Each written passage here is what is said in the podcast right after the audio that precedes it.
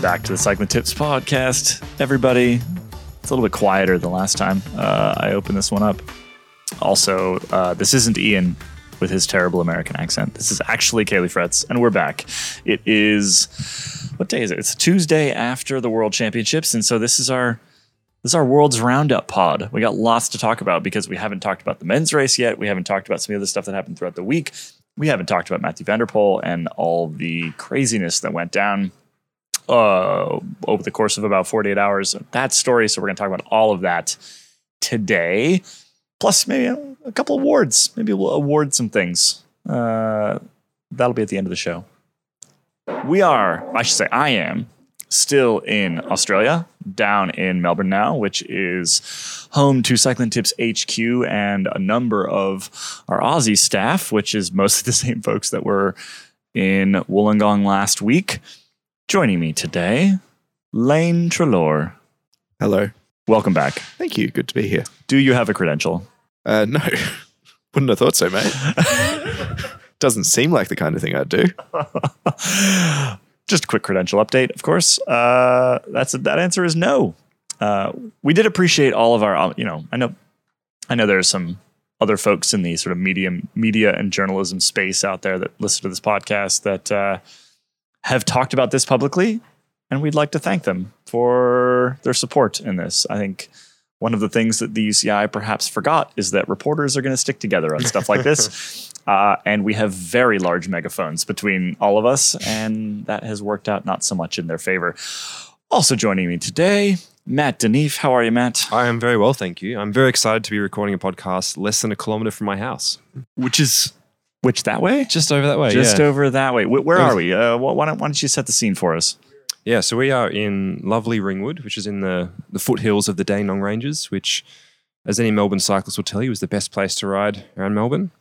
Um, we're sitting in a hotel bar, having a beverage and a chat about some bicycle cycling. Where, what hotel are we in? I have no idea. We don't need to give this sponsored by. No, we don't need to give this many. I, I just I changed my mind. they charged us for the beers. Uh, it's not As like they got free should. beer. We are not guests. what were you expecting? Walk into a lobby, record a podcast, get free beers, and leave? that sounds ideal, actually. Uh, speaking of sponsorships, we do have a sponsor of today's episode. And to read today's sponsor read, uh, we've got Andy Van Bergen because we brought him all the way along here. We had lunch, and now he has to sit here and, I don't know, just wait while we make this podcast. So we thought we'd give him something to do. And here it is. actually trying to sit here and work, but got collared into reading this. Um, obviously, we've all heard of Peaks Challenge before, and we know that it's a big day in the saddle. But have you ever wondered if you could tackle the infamous loop featuring three key climbs up Tawonga Gap, Mount Hotham, and the back of Falls Creek? Bicycle Network is working hard to address the gender imbalance in cycling, and we want as many women as possible to experience the feeling of crossing the Peaks Challenge finish line on Sunday, the 12th of March, 2023. To help you get there, they'll be running tailored events and training rides that are designed to support women who want to give Peaks Challenge a crack. Not to mention, you'll be riding some of Victoria's best alpine climbs on closed roads and with full on road support by Bicycle Network. Visit peakschallenge.com.au to learn more. Early bird tickets are now open. Sign up using promo code CYCLINGTIPS to save an extra 5% on entry. This is uh, quite surreal because I used to work for Bicycle Network and I've ridden that event four times, I think. It is a good event. Uh, it's very hard. It is both those things. Can we also just give a shout out to Andy for the perfect first take ad read? That was sensational. Absolute pro. Superb work. Thank you very much, Andy. Uh, Iain, tell me more about Peaks Challenge. This is a. Oh, they- they're really getting their value. They money, really, aren't they? yeah, we're, we're we're doing some value add on this on this particular Okay, one. but so I- I'm I- I'm just genuinely intrigued because uh, it's uh I did I I as someone who does not live here. In fact, I live almost as far away as it's possible to live. I had never uh, heard of it before. Uh, so it's in. I can't remember exactly what the ad said because I wasn't paying that close attention. But apologies if I'm duplicating it. There's uh, Mount Hotham, there's Tawonga Gap, Yep. and the back of Falls, which is a bit of a prick of a climb. Mm. If I was to editorialize, um, it is 235 kilometers, over 4,000 meters of climbing big old day in the saddle and a 13 hour cutoff. So the fast people, for example, our mate, Dan Bonello, uh, I think he finished second a few years ago with a sub eight hour time. Malta's world champ. Tempty. Representative. Uh, whereas plebs like me take a bit longer to get around. But yeah, it's, it's good. It's beautiful. That's one of the best feelings I've ever had in cycling is getting to the top of that final climb, seeing the Falls Creek village at the top and rolling down to the finish after 200 and however many kilometers of a really hard day. It's, yeah, it is a very, very good event. It's also a loop, so you uh, you are, don't need to transfer anywhere. You arrive back at the village where you were staying and where you depart from, which makes it logistically less complicated. This really sounds like we're going in for a hard sell. It's just it's just uh, really nice to um, have an ad from something that we've heard of, as opposed to hey, we've got nose plugs from Pado's nose plug shop or whatever. I feel like most of our sponsor reads are, are companies we've heard of. There have been some notable exceptions. We did a bone broth one at the start of the Tour de France a couple years ago. Uh, we've told our sales team that perhaps not bone broth again. but this one is good. And I was just genuinely intrigued by by the event. It sounds difficult and it sounds great that they're doing all these build up events. I think the thing, um, like I obviously just read this for the first time now, but when they talk about uh, addressing gender imbalance, they are serious about that. Um, something that's been fantastic over the years. They've run specific women's events, um, so it's not just a token line. It's really great to see. New CEO as well, a female CEO of We've gone too far. Um, Let's get into the politics of the board. uh, I apologize to those of you who don't live anywhere near here and don't care about any of the last couple minutes, but yeah, sounds great. Anyway, let's get back into the World Championships. We have a fair amount to talk about. Um, like I said, we're going to talk about the men's road race and Remco Evenepoel and Mathieu van der Poel and all the crazy things that happened over the course of about 48 hours there.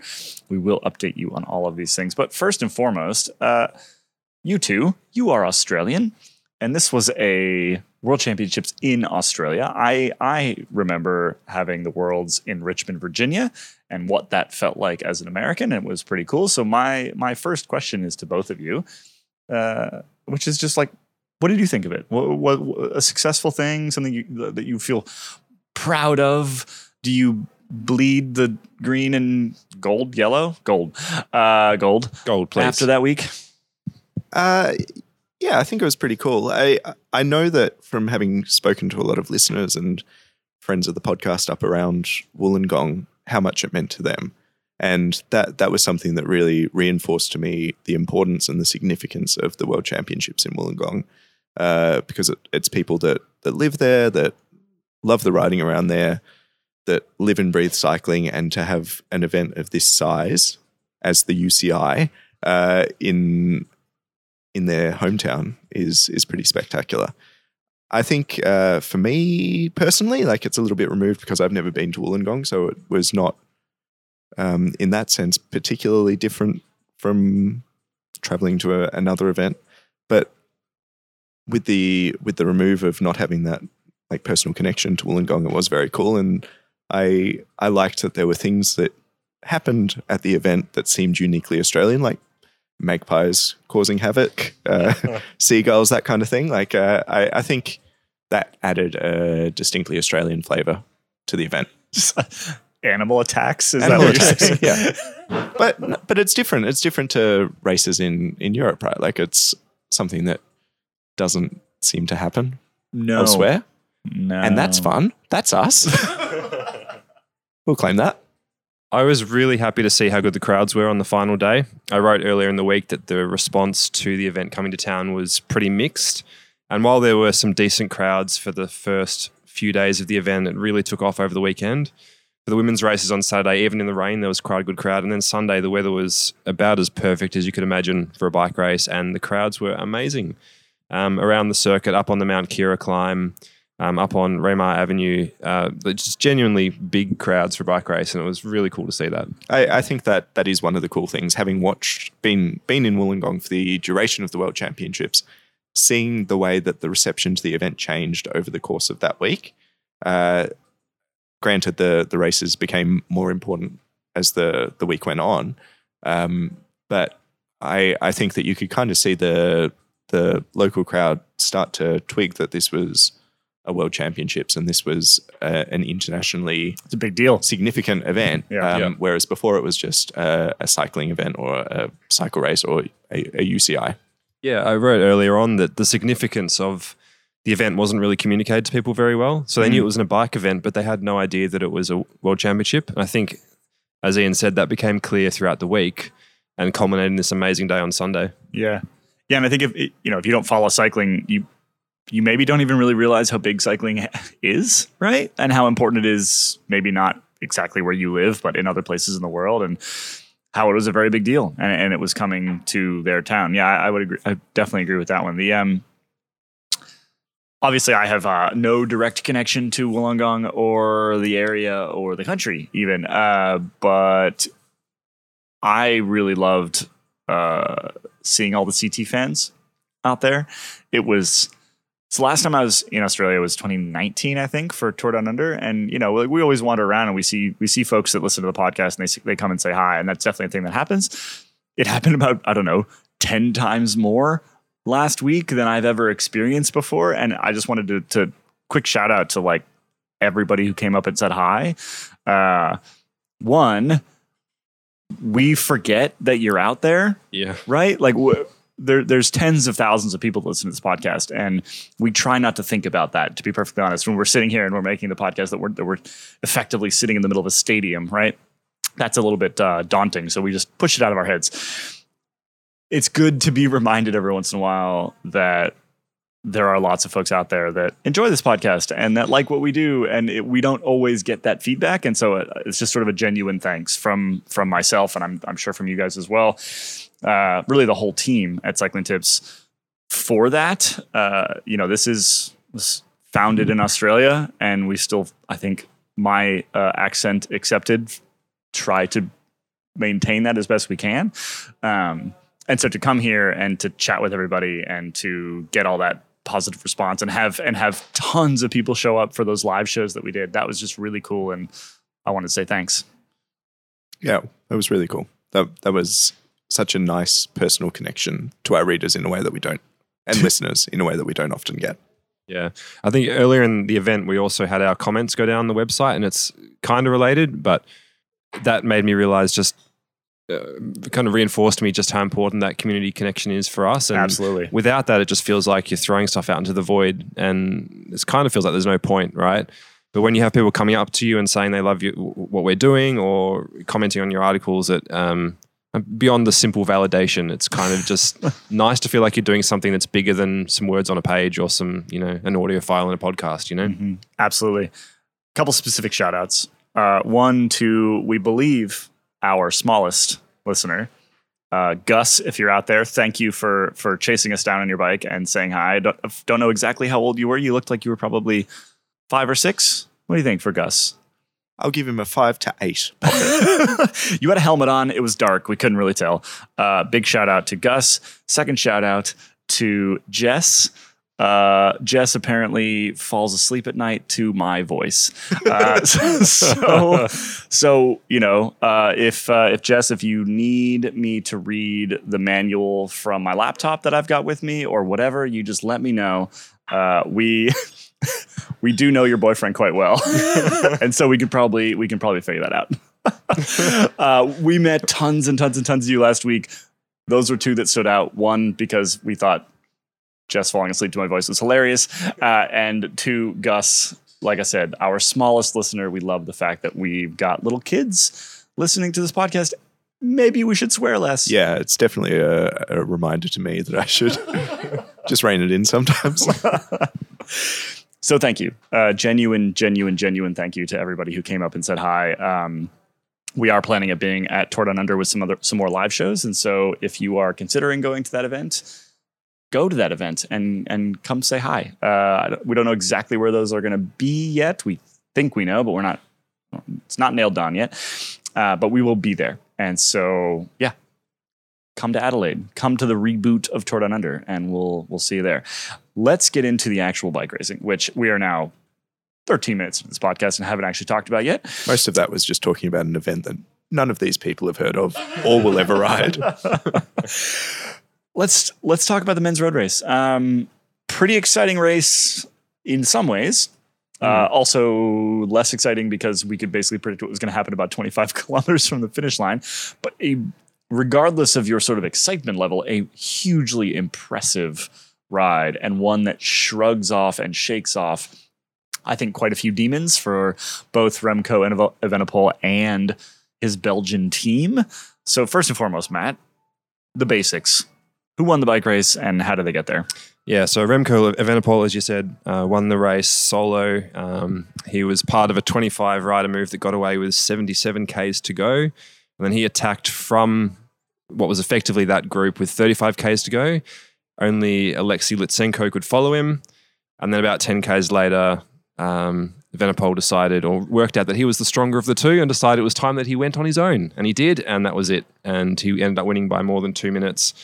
Um, yeah, just a very impressive performance. You say we could have picked it with 25k to go. I think it was almost clear from 75k to go that he was going to win because you looked at the composition of that front group and it was basically a Evenepoel of the favourites that was in that group. And oh, he had- Romain Bardet.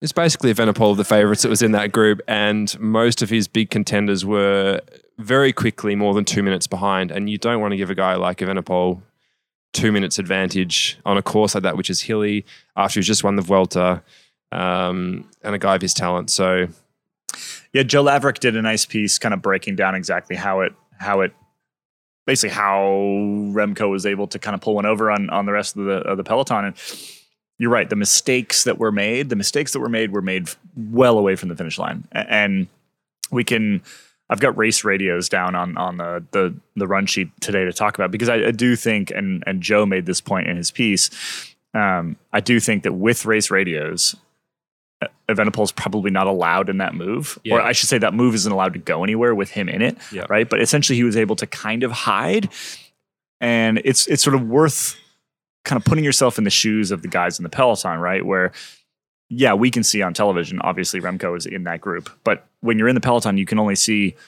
a couple people in front of you. Maybe Remco's 15 riders in front of you, and you're like, "Is that him?" I'm not sure. What color helmet did he have on? I don't remember.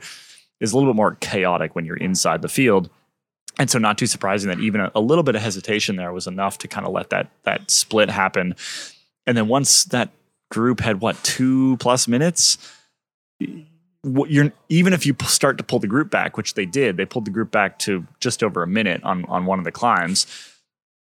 Remco can still then take that minute advantage and and take advantage of it, which is exactly what he what he ended up doing. So a bit of a mistake, I would say, from basically every other team relying on the riders that they had in that move, the French in particular, uh, when in fact it was pretty clear that Remco was going to be the strongest rider in that front group. And he'd barely done anything to that point as well. You know, he looked like he was doing it easy to get into that front group of 25. And it was just a matter of time before he was just going to make his move. And, and when he did, no one could do anything about it. Yeah, and it comes a year after some mild controversy within the Belgian camp. Um, some of you might recall that at, at Worlds in Flanders last year, uh, the Belgians didn't win, and that was kind of a big deal. And a lot of that ended up being pinned on the fact that rather than sit with Wout van Aert and play domestique, Evenepoel went and attacked a whole bunch of times. In the end, ineffectually, and so wasted all of his energy and was dropped by the time the key moments were coming. And Wout van Aert had nobody to there to help him. Um, I shouldn't say nobody. I think Stuyven was still up there. But regardless, there was some blame thrown around and particularly pointed at Remco for this. There was apparently some sort of rift in the relationship between the two for a little while, although it's hard to tell how much of that was just sort of media hype and how much of it was real. But it, it appears that there was at least some of it was was was somewhat real. Even even the um, the press conference here was like a little bit weird between the two, right, Matt? Yeah. Yeah. So there were, I think Van Aert was asked about, you know, whether there was actual, actual harmony in the team now after last year. And he said, it's kind of like at a wedding when you have to say, I do to the person you're marrying. which is a bit of a weird line, and maybe there's some kind of lost in translation stuff there. But it hinted at the fact that yeah, they're probably still not the best of mates. Yeah. There's a significant thing last year was that it wasn't just that Evenepoel seemingly rode against team orders. There was also that public spat in the media afterwards where Evenepoel came out and said, I could have won this race. And Van Aert was publicly saying, publicly criticizing Evenepoel in the media. And then you had Stuyven doing the same thing, Yep. which is obviously a horrible look. But then in the context of all that and the disappointment of not winning at home and everything, for them then to bounce back this year made the win even more significant. Yeah, and they, they seemed genuinely happy. I, I will say that uh, Van Aert said, I cannot complain. We won the race. I'm super happy with that. He described it as a perfect day. And although there was some uh, some Twitter commentary around perhaps Wout Van Aert not being super happy with with the result, um, I think that that was some selectively cut video. Uh, at the at the finish line, Wout was not not far behind. Well, in the next group, and went and gave him a big hug and was visibly excited. So I, I think that that's probably a little bit of a manufactured thing in the response post. I also don't think it's surprising in the slightest that Wout van Aert was probably like, I wish I could have won that one. That's probably that that that that is a understandable reaction, uh, and I think he can probably hold those two emotions in himself at the same time. One being happy for his teammate, which he appears to genuinely be. I mean, we, we can't get inside his head, so who knows? But also being a little bit disappointed that it didn't work out in his favor because clearly the tactic was Remco's the early guy and Wout's the late guy, and so on either side of that coin, both of them are hoping that the tactic that works for them is the one that ends up working. And this time it ended up being the early guy. And not a whole lot Wout can do about that. He's not going to chase his own teammate down, but I'm sure that he looks at this course and thinks if that move hadn't stuck, if the French hadn't pulled so hard in that front group, if the Germans had effectively pulled it back, I could have won that world championship. Like he will think about that, no question. The finale, though, ignoring ignoring Remco up the road by two minutes, the finale for the rest of the podium ended up being one pretty chaotic and two pretty unpredictable. And in fact, both the riders in second and third said that they had no idea that they were actually sprinting for second and third. I'm sure they were hoping they were, but had no idea. The finale of this thing was was came back together within the last kilometer, kilometer and a half, Yeah, something like less that. than that, 500 meters. Yeah. Um, so it ended up being really exciting. Yeah, so M- Michael Matthews in his press conference afterwards, after he'd finished third, was basically saying that over the last climb, the group he was in, the main peloton, just kept catching riders, kept catching groups. They had no idea who was ahead of them, where they were finishing, and he just said that uh, he saw the French team lining up for Laporte and said, "Well, I, I, might as well be there and sprint as well." And being a home worlds, he wanted to do the best he could, whether that was tenth, fifteenth, twenty fifth, whatever. And he crossed the line in what we know was third, and he had no idea where he'd finished. It was only later, a few minutes later, when someone said, "Oh, congratulations, you finished." You know, third world championship, and Laporte was the same. Didn't know that he was sprinting for second. It was all very chaotic in the finish there, as you said. It almost looked like um, Pascal Eenkhoorn was going to do a Van Vleuten for second with his kind of late surge, but he was caught. Tratting was caught. Then other group was caught. It all happened, you know, in the blink of an eye, and um, and ended up somehow finishing in that sprint, which was uh, yeah, quite strange actually the way it finished up. I, we mentioned race radios earlier as probably having uh, some role in Evenepoel getting into that big move and staying in that big move. Um, they probably also had a role in in that finale, right? Which you know, one of the things that the race radios are used for is essentially just explaining the scenario, right? Like the directors can get in, in everybody's ear and say, "There's six riders up the road. They got a minute. Then there's two, and then there's one, and then there's you, right?" And they know what's going on. And that way, the riders at the front of the peloton can just count them and say, well, we caught all eight or whatever it is. And they have some clue where they are on the road. Without race radios, we ended up with this this this sort of more chaotic finale. But I'm not sure if it's a better finale, right? Like I, I would prefer coming into a finish like that that Matthews knows what he's racing for, and, and I think that there is there's the argument that race radios make racing more exciting I don't think at this point holds a ton of water for me. Uh, and I would almost prefer that it, it went back the other way and, and then these teams could have radios in their ears. I don't have any strong feelings about that, but it was different. It was an interesting finale. the way it panned out. We wouldn't see that normally during the season. Um, the riders in worlds have you know time boards showing what the time gaps are, but it's very difficult when there's a group of one, a group of three, a group of six, a bunch of riders ahead. It's all coming together quickly in the finale, so very hard to keep track of that. I think it'll continue to be a debate every year, basically at Worlds, whether we should have race radios or not. Um, I don't know. I kind of like the chaos in a way. Yeah, chaos is good. It it also underscores how valuable a rider with a lot of tactical nous or a, a slight remove from racing for positions, like I like Heinrich Haussler, for example, from Australia, who's able to somewhat keep tabs on on what's happening and where, uh, and feed that back to his teammates, someone within the bunch. Um, Just Yeah. get, gets tricky if he's not up there, though. Like in the end, there he was a long way off the back, and we had probably thirty riders in front of him scattered all over the road. That that's when it gets tricky, I suppose. yeah, true, true. I guess more in the early runnings. Yeah, We'll leave that debate for now. We're not going to solve it. we're not going to solve it, as we like to say here on the CT podcast. uh, but yeah, I, I don't know. I don't. Yeah, I just I just don't love the idea of them not knowing what they're racing for. Like, could Matthews have gotten second if he knew? I don't know. Maybe would he have, would he have given it the extra two percent that it would have taken? Who knows? But I don't. I don't. Yeah, it's not a whole lot of benefit. Anyway, let's move on from move on from race radios. Enough about race radios. We've got chaos and controversy to discuss. Uh, actually, no. Let's leave Van der Poel because not leave it. We're going to talk about it in a second. But I, I, I do want to talk a little bit more about Remco Evenepoel and the sort of the context of this this victory and this season. Like he's a now now a pretty incredible season. So Matt, what what's the what's the tally at this point? Yeah, let's let's run some numbers to start with. So he is 22 years old. He now has 37 pro wins already. 15 of those have come this year, and included in those 15 wins this year are a Grand Tour in the Vuelta, a Monument in Liège, and now a World Championship. Winning all three of those in a career makes you a legend of the sport, an absolute great of the sport. That's in a career. Winning all those in one season when you're 22 is just simply incredible. Um, he kept saying in his press conference that he couldn't be more proud of how well he's raced this year. And, uh, you know, he's a guy with so much expectation on his shoulders over in Belgium in particular. And I think there would be a lot of satisfaction for him of what he's been able to do this year to kind of silence people. And we sort of saw that at the finish line with his salute.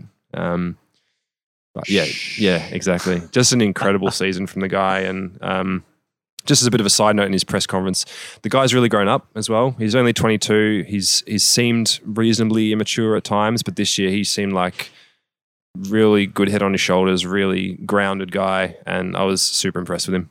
There's a fair amount of anti Remco sentiment, I would say, floating around, like even in our own comment section. And I'm not exactly sure where it comes from. Maybe it comes from sort of the way that things were handled at Worlds last year. Maybe it comes from just sort of a general cockiness that people are picking up on.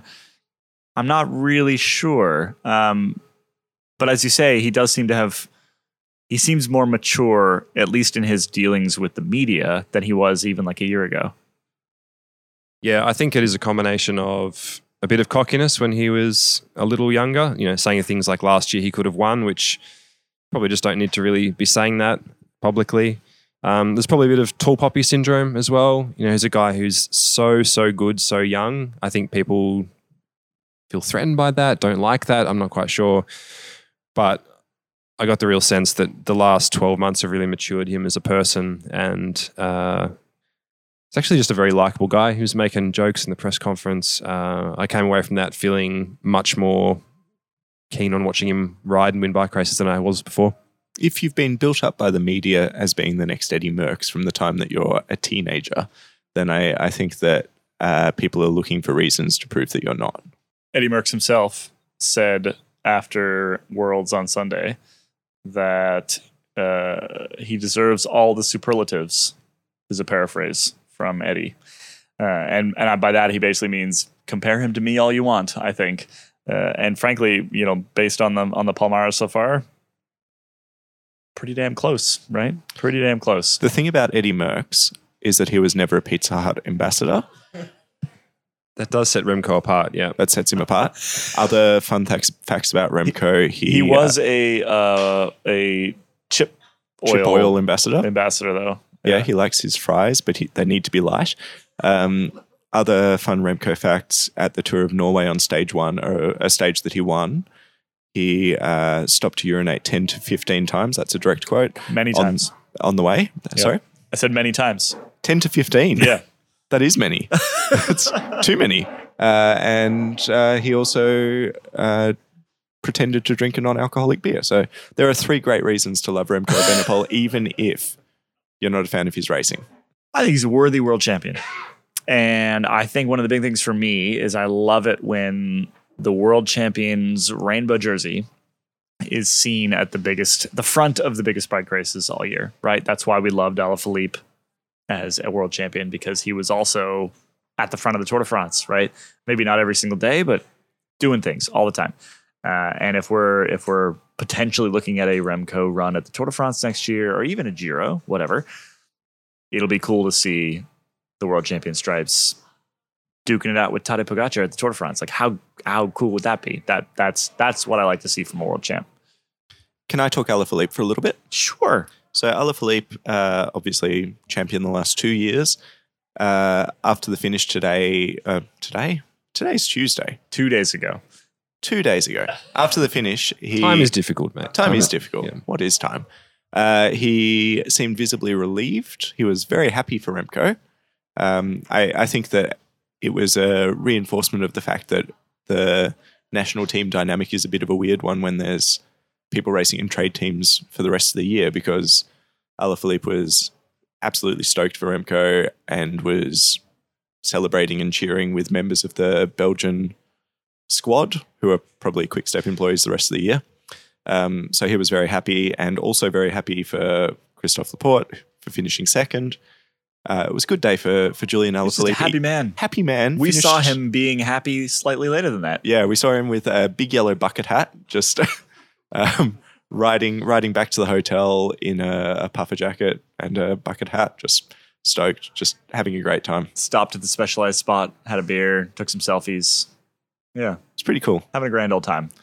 Yeah, I like Julian Alaphilippe. It's hard not to. Yeah, Yeah, and, and he came into this. He came into this weekend uh, essentially being honest. He was like, "I feel pretty good, but not good enough probably to win a world championship," and that turned out to be the case. in the in the first year of being world champion for him, it seems that the rainbow jersey was quite a heavy weight for him to bear, and he almost didn't want to win it or didn't want to have a crack at it the second time around. Obviously, you know you're not going to say no to winning the world championship, but uh, but it seemed that he went into the that race with an understanding that there is a certain burden to it. So it'll be interesting to see how Remco navigates that, and also having his teammate uh, as the previous world champion to guide him through that process, perhaps.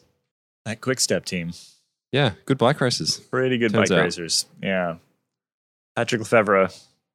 We may have some disagreements in some areas, but it's pr- pretty good at building a bike racing team. Can we also talk about the quality of the top 10 in that race? yes. Because Insane. it is, it, it's just a bonkers top 10. Well, and this and this points to you know anybody who listened to the episode from the live episode Saturday night. We talked quite a bit about how hard and selective and good this course was, which it did not look on paper like it was going to be this good. But this is proof. I mean, this top ten is proof of just how good this bike this course was.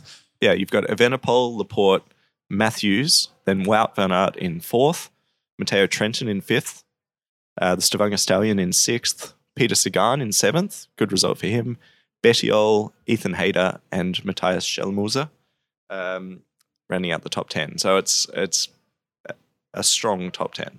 Flanders winners, previous world champions, Stallions. Wout van Aert, Stallions, Tour de France stage winners, Tour de France stage winners. stars. Yeah, solid, solid top ten. got it all going on. And on the topic of Peter Sagan, uh, there was there was a big moment for Juraj. I, I have- Uri. Uri? Uri. I've since learnt is pronounced Uri. Um, he was in the breakaway for a lot of the race, which was very exciting, and then retired. Like I can't top that. Yeah, we didn't. I mean, we don't keep incredibly close tabs on Uri Sagan. Speak Uh, for yourself. Speaking for myself mostly, but we I was not aware previously that he was planning to retire after this race. No, and, neither. And and he is. He's done. That was a good way to go out. I, I watched him like a bit of a creep from the other side of the barriers because what else was I supposed to do? And uh, for for somebody that is a member of the Peter Sagan entourage, he was uh, like carrying wheels for the team, just like rolling with wheels back to the team bus or team I don't know Toyota Hiace or whatever it is. Um, and then at one point, uh, a photographer and friend David Rome was floating around looking for dogs to take pictures of or something. And Uri Sagan asked him for a picture. He, he was just like, yeah, hey, can you like a take a, signed picture? picture, of David Rome. That's what he wanted. No, he wanted Dave to take a picture of him and his Ah. friends just sitting on a curb or something. So I, I think that that's a nice sort of summary of the fact that he's been a, a helper for the team throughout his career and toiling in a little bit of anonymity throughout his career. Um, and then to finish his career, he got a cycling tips guy to take a picture of him sitting on a gutter. So uh, let's hear it for Uri Sagan. Absolutely. Well, it's sort of sort of the worst, not the worst, the maybe the most difficult type of anonymity, which is very public anonymity. Like, can you be a more public anonymous bike rider than Uri Sagan? The, the Casey Affleck of the Peloton. Yes, exactly. Like that. That's a that's a hard thing to do, and he's navigated it well. Uh, and, And frankly, he's he's, he's mul- quite a decent bike rider. Too. multiple time Slovakian national champion. Like Right. just passing it back and forth between him and his brother, but still.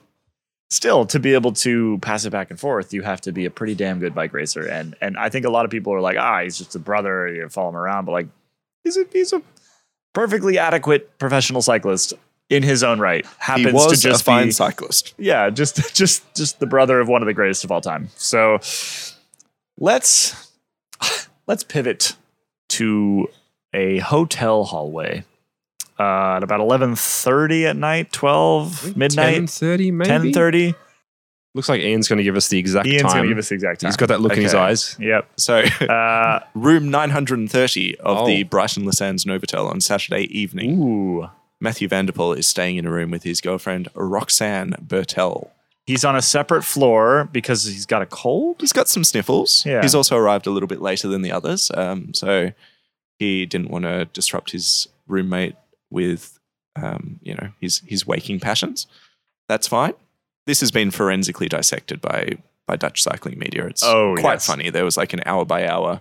Uh, let's unpack exactly what happened here. Very, very serious. Very, very heavy. Um, and it is serious, but I, I think the way that they unpacked it was a little bit silly. Uh, so between 10:40 p.m. and 10:50 p.m., uh, he waited for the girl. There are two teenage girls. They they have been knocking on his door and running away. I don't know if they're fans. I that that has not been tendered as evidence. They Love and cousins. uh, members of the Belgian entourage, junior junior members of, members of the Belgian entourage. That's they- not true, by the way. We should No. be clear. uh, that's grossly defamatory of the Belgian team. I'm sorry. So just some just some kids. So they were knocking and running away, and they were doing that on the door of room 930. And between 10:40 and 10:50 p.m., Mathieu Van der Poel had enough. According to a police statement of facts, he opened the door and chased them into the room opposite. The 14-year-old uh, allegedly ran into a corner and sat down, covering her face, while Van der Poel grabbed her by both of her arms, squeezing them and pushing her against a wall while yelling at her. Uh, that that girl suffered a minor carpet burn, grazed to her right elbow, and redness to her forearm. And the 13 year old, her sister, was in the same room while the cyclist was assaulting the other girl. Attempted to leave the room. Van der Poel walked over and pushed her against a wall using two open hands, which caused her to fall to the ground. Uh, police were called, and Mathieu Van der Poel spent up until about 4 a.m. in a police station In having custody. been having been charged with assault, and then started the race, dropped out uh, within 30, 30K kilometers, in, I think, yeah. and had a court date yesterday where he was uh, Convicted. charged- convicted, Yeah, convicted, of, common assault. Um, paid one thousand euro, uh, euro, 1,000 euros or, Or no, 1,000 dollars. Aussie dollars for so seven one of the euros, girls. Yeah, 1,000 Aussie dollars for one of the girls and 500 for the other. and then uh, left Australia that day, and he is not allowed to return for three years. I can't imagine he'll be too disappointed about that. The Tour Down Under organisers, on the other hand, might be. yeah. So this this was obviously like the the biggest story of the weekend. A, a big big kerfuffle, uh, which led to a lot of people coming out with some hot takes. I've got a hot take, which is even if you're annoyed about being woken up, probably don't assault children. That's my hot take, but uh, others others have theirs. Yeah, I think we can probably get behind that. That's a fair analysis of the situation. Okay. Uh, Um, Just how annoying would they have to be before child assault is acceptable in the eyes of I Iain think Treloar? uh, I think that's just like a, a hard line. I think there are other avenues he could have taken. Um, maybe could have called hotel reception would have been good first Yeah, port of that'd be a call. good start. Uh, maybe calling someone from his team to I don't know stop them or find out where the parents were or Pop in some earplugs, yeah yeah a few options there. get on with your night. Go and sleep on the floor that you're assigned to. Uh, yeah, I don't think anybody really covered themselves in glory uh, on that particular evening. Yeah, I, I am. I'm not arguing that it would be quite annoying. I, I would be annoyed if I was repeatedly woken by giggling thirteen and fourteen year old girls in the in the hallway outside my hotel room, and I think most people would. Yep. That in itself is not the problem. don't hit kids. the, yeah, the crux of the issue is probably don't assault uh, children. Hmm. Yeah, being annoying is not a criminal offense, as far as I know. We have some weird laws, but I don't think Yeah. that's one of them. yeah, it, eh, I mean, the response to this has been very strange. Um, also, somewhat predictable, I, I would say. Uh, apparently, fans of Van der Poel are flooding the Google and Yelp reviews of this hotel to give it one star and negative comments, um, which, while very funny, is probably also not the best response.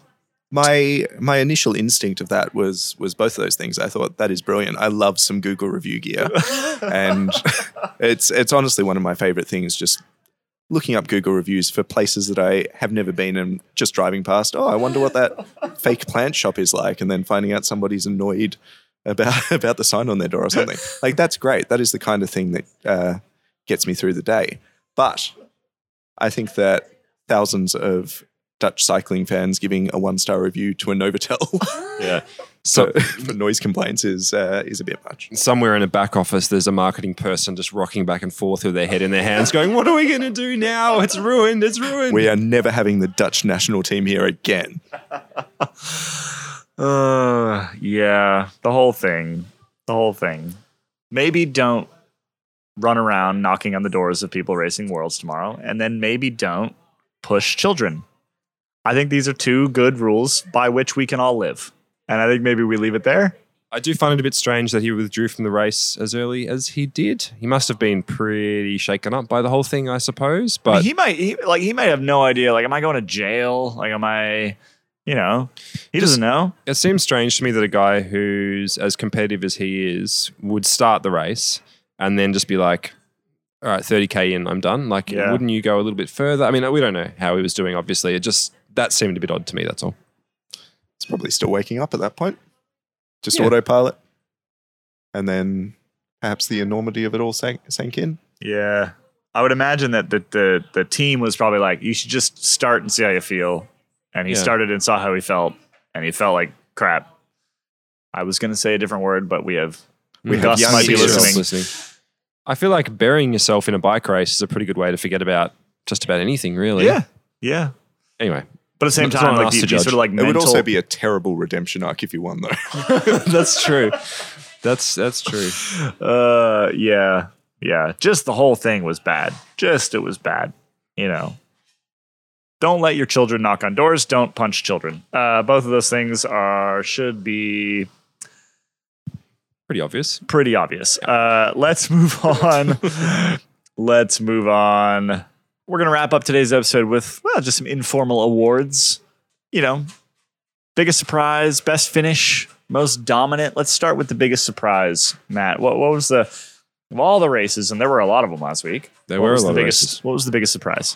I think this is a pretty obvious one. Uh, Tobias Foss in the men's elite men's time trial, um, out of absolutely nowhere, winning the world title. Uh, I feel bad for Stefan Küng.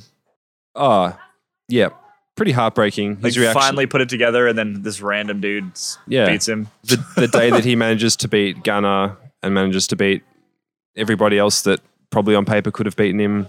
And then some bloke pops up out of nowhere and beats him. That you know, Foss is a very we good time shouldn't say trialist. some bloke. He's a very he's, good he's a very good bike racer, very good time trialist. But it wasn't in the conversation. He was not in the conversation. I think Remco's uh, Remco Evenepoel's response to it. You probably would have seen the the gif, or the video of that now, of Remco being very surprised uh, when he learned who had won the race. Um, but yeah, that's that's not to take anything away from Foss. You you do not win a world title by being a bad bike racer. He, he rode incredibly well. Can I add as a silver medal in that uh, most surprising race? Annemiek van Vleuten winning the women's road race with a broken elbow. After being off the back like a K earlier. yeah, was just nowhere in the conversation and then just blasted her way through the, the last lap to, to take the win. Yep. Best finish. I had that race as the best finish. The, That was pretty the- good. The elite women's finish, just the way that she joined the back of that group and surged past the the aerial shot of that moment where she's not in frame and then suddenly she's most of the way through the frame. No one's reacted and she's going on to win. She's out of the saddle for basically the first time in the day. Uh, just completely out of nowhere. Yeah, very remarkable finish.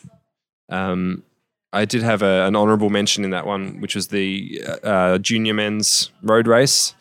The the two up battle between uh, Herzog and Morgado was amazing, and I encourage anybody that hasn't seen that finish to go and watch the last 10k of that. That was a, a just a brilliant bike race. Most dominant. I've got it. I mean, this one's clear for me anyway. Yeah, who are you going to say? I was going to say Backstedt.